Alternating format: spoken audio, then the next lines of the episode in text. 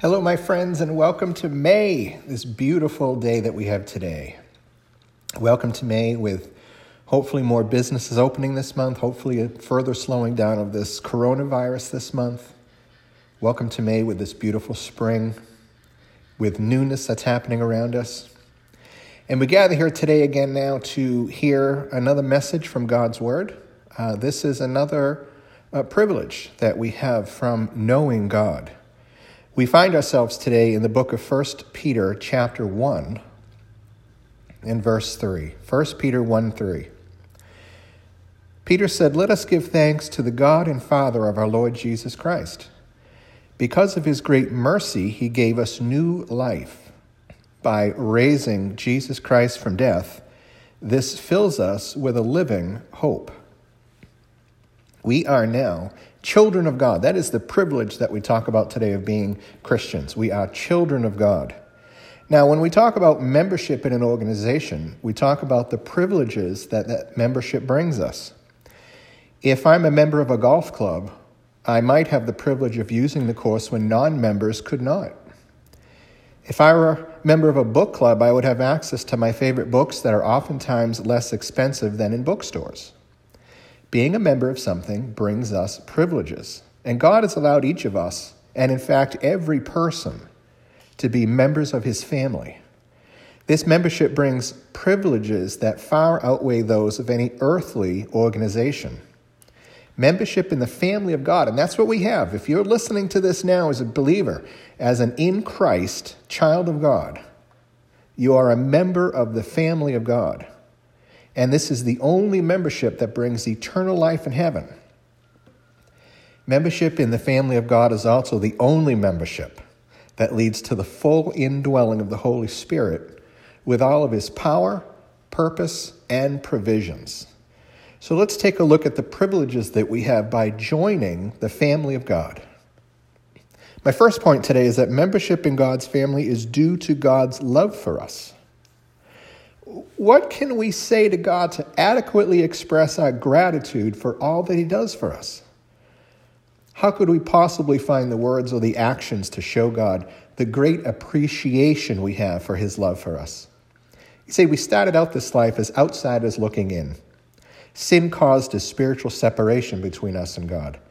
And it's only a matter of time before we begin to realize this separation, especially when we observe the lives of dedicated believers around us before we came to Christ now. We see, perhaps you did, I know I did. I saw the lives of believers before I came to Christ. They had joy, they had peace. And they didn't have that before they came to Christ.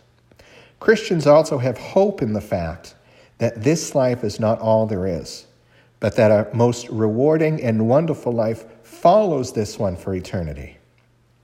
Now, I don't know about you, but sometimes life can seem fatalistic at times due to the trials and the tribulations it brings. And it's easy to view this life with confusion and the next life with great uncertainty. Our lesson today states that God deserves our praises and our thanksgiving. He's the God of love, according to Scripture. In Romans chapter 5 and verse 5, Romans 5 5, it states that this hope does not disappoint us, for God has poured out his love into our hearts by means of the Holy Spirit, who is God's gift to us. The Holy Spirit, God Almighty, the third person of the Godhead, is the Father's gift to us that we can know that this life we live in Christ is real and blessed today, and that heaven is ours tomorrow. Now, the word for pours literally means gushing out. So, this is the love of God gushing out of heaven into our hearts. Romans chapter 8 and verse 39 states that the love of God cannot be taken away from his children by any force, physical or spiritual. Jude chapter 1 and verse 21 states that the only safe place for a child of God is in his love. God's love is what started the process of salvation and what secured eternal life for us. Now, one major difference between God and us is that he went to the greatest length to fix our greatest need. He didn't ignore our need for salvation. So, what is the depth of God's love? In Romans chapter 8, in verse 32, we read, Certainly not God, who did not keep his own son back, but offered him for us all. He gave us his Son. Will he not also freely give us all things? Jesus is to be praised and honored from the depths of our hearts for his willingness to give up his life for our sins. God is the Father. He is to be praised and honored from the depths of our hearts for his willingness to give up his Son for our sins. This brings us to our second point. Membership in God's family is not earned, it's freely offered. Peter went on to say in our lesson today that the ability that we now have to become a child of God is due to God's great mercy. So, how is mercy different from grace? And, and you all know the answer to this now. Grace is giving something that we don't deserve, mercy is taking away something that we do deserve. So, grace is offering salvation to a sinful, unworthy people like you and me. Mercy is Jesus dying on the cross in our place, taking on our sin and suffering the punishment of our sin to set us free. There is a result to receiving the free gift of salvation according to our lesson today, 1 Peter 1 3. We become born again.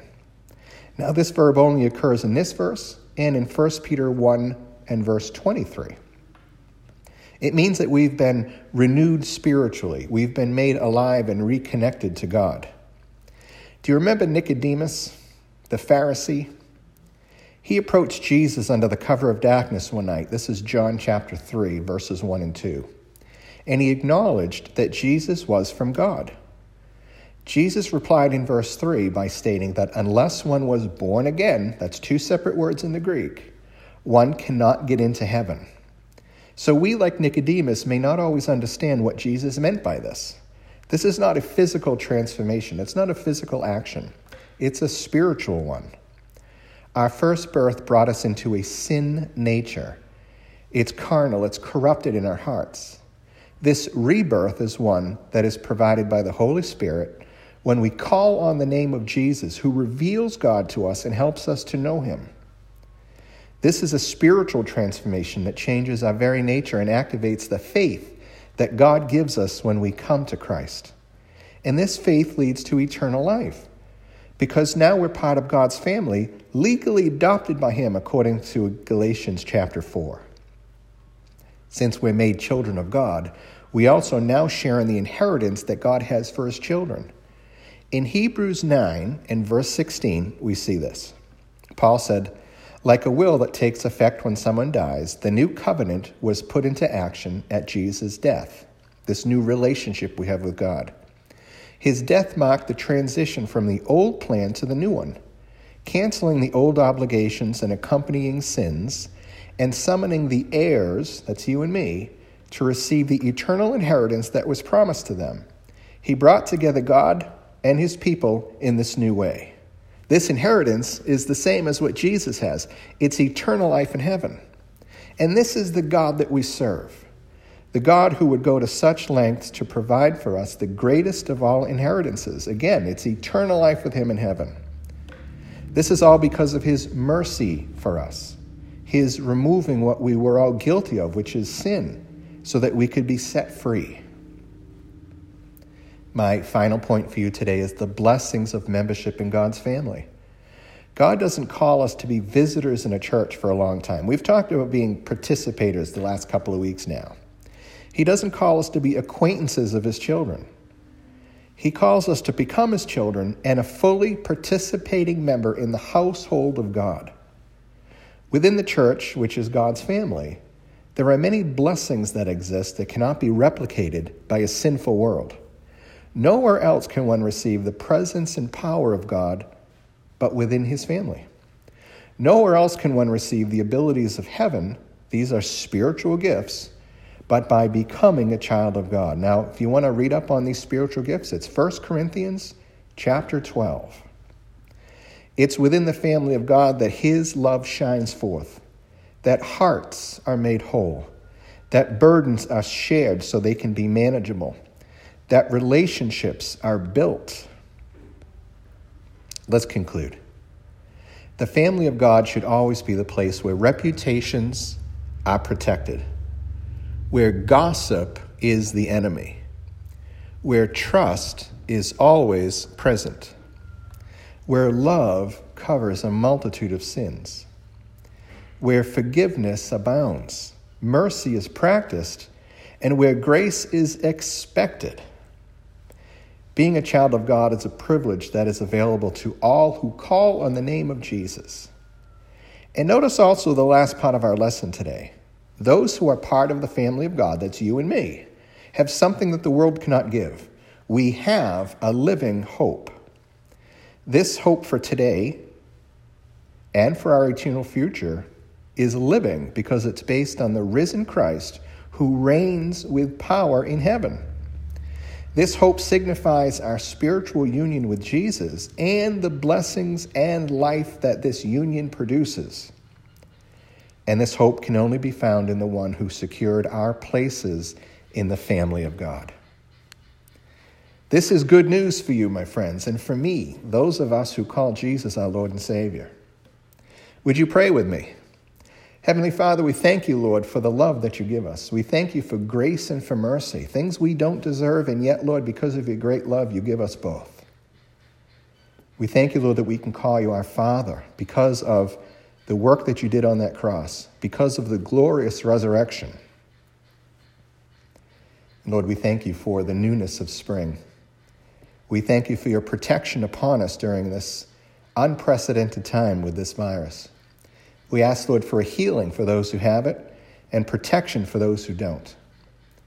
And Lord, we give you this time with our blessing to you in your holy name. Amen. Take care, my friends. Until next time.